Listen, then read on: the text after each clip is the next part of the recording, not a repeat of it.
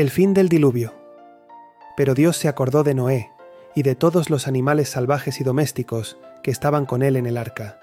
Hizo pasar un viento sobre la tierra y las aguas comenzaron a bajar. Se cerraron las fuentes del abismo y las compuertas del cielo y cesó la lluvia.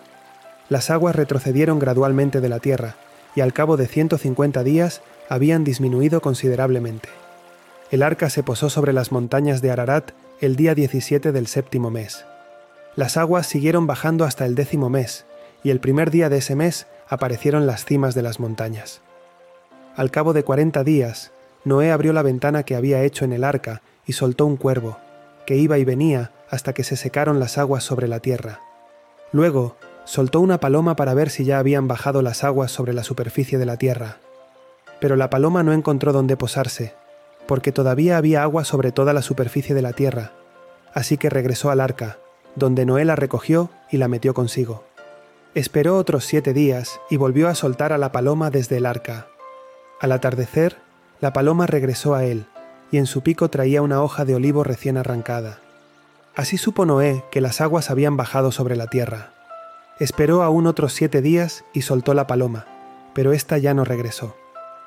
Cuando Noé tenía 601 años, el primer día del primer mes, las aguas se habían secado sobre la tierra.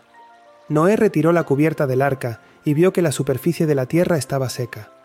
El día 27 del segundo mes, la tierra estaba completamente seca.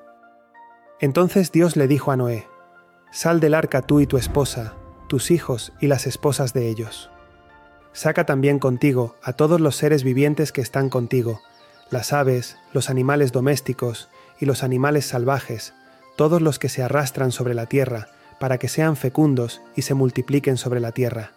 Así que Noé salió, acompañado de su esposa, sus hijos y las esposas de ellos. Todos los animales, todas las aves, todos los seres que se arrastran sobre la tierra según sus especies, salieron del arca. El altar de Noé. Entonces, Noé construyó un altar al Señor, y tomando de todos los animales puros y de todas las aves puras, ofreció holocaustos en el altar. Al percibir el Señor el grato olor, se dijo a sí mismo, Nunca más, maldeciré la tierra por causa del ser humano, aunque todos los designios del corazón humano son malos desde la juventud. Nunca más volveré a destruir a todos los seres vivientes como lo he hecho.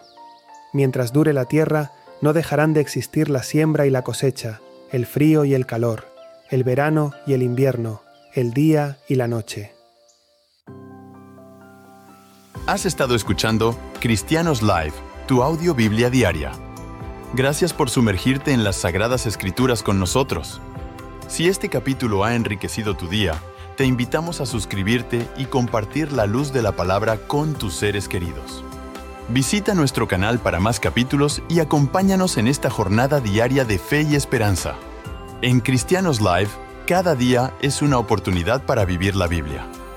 Que la gracia y la sabiduría de Dios guíen tu camino hasta nuestro próximo encuentro.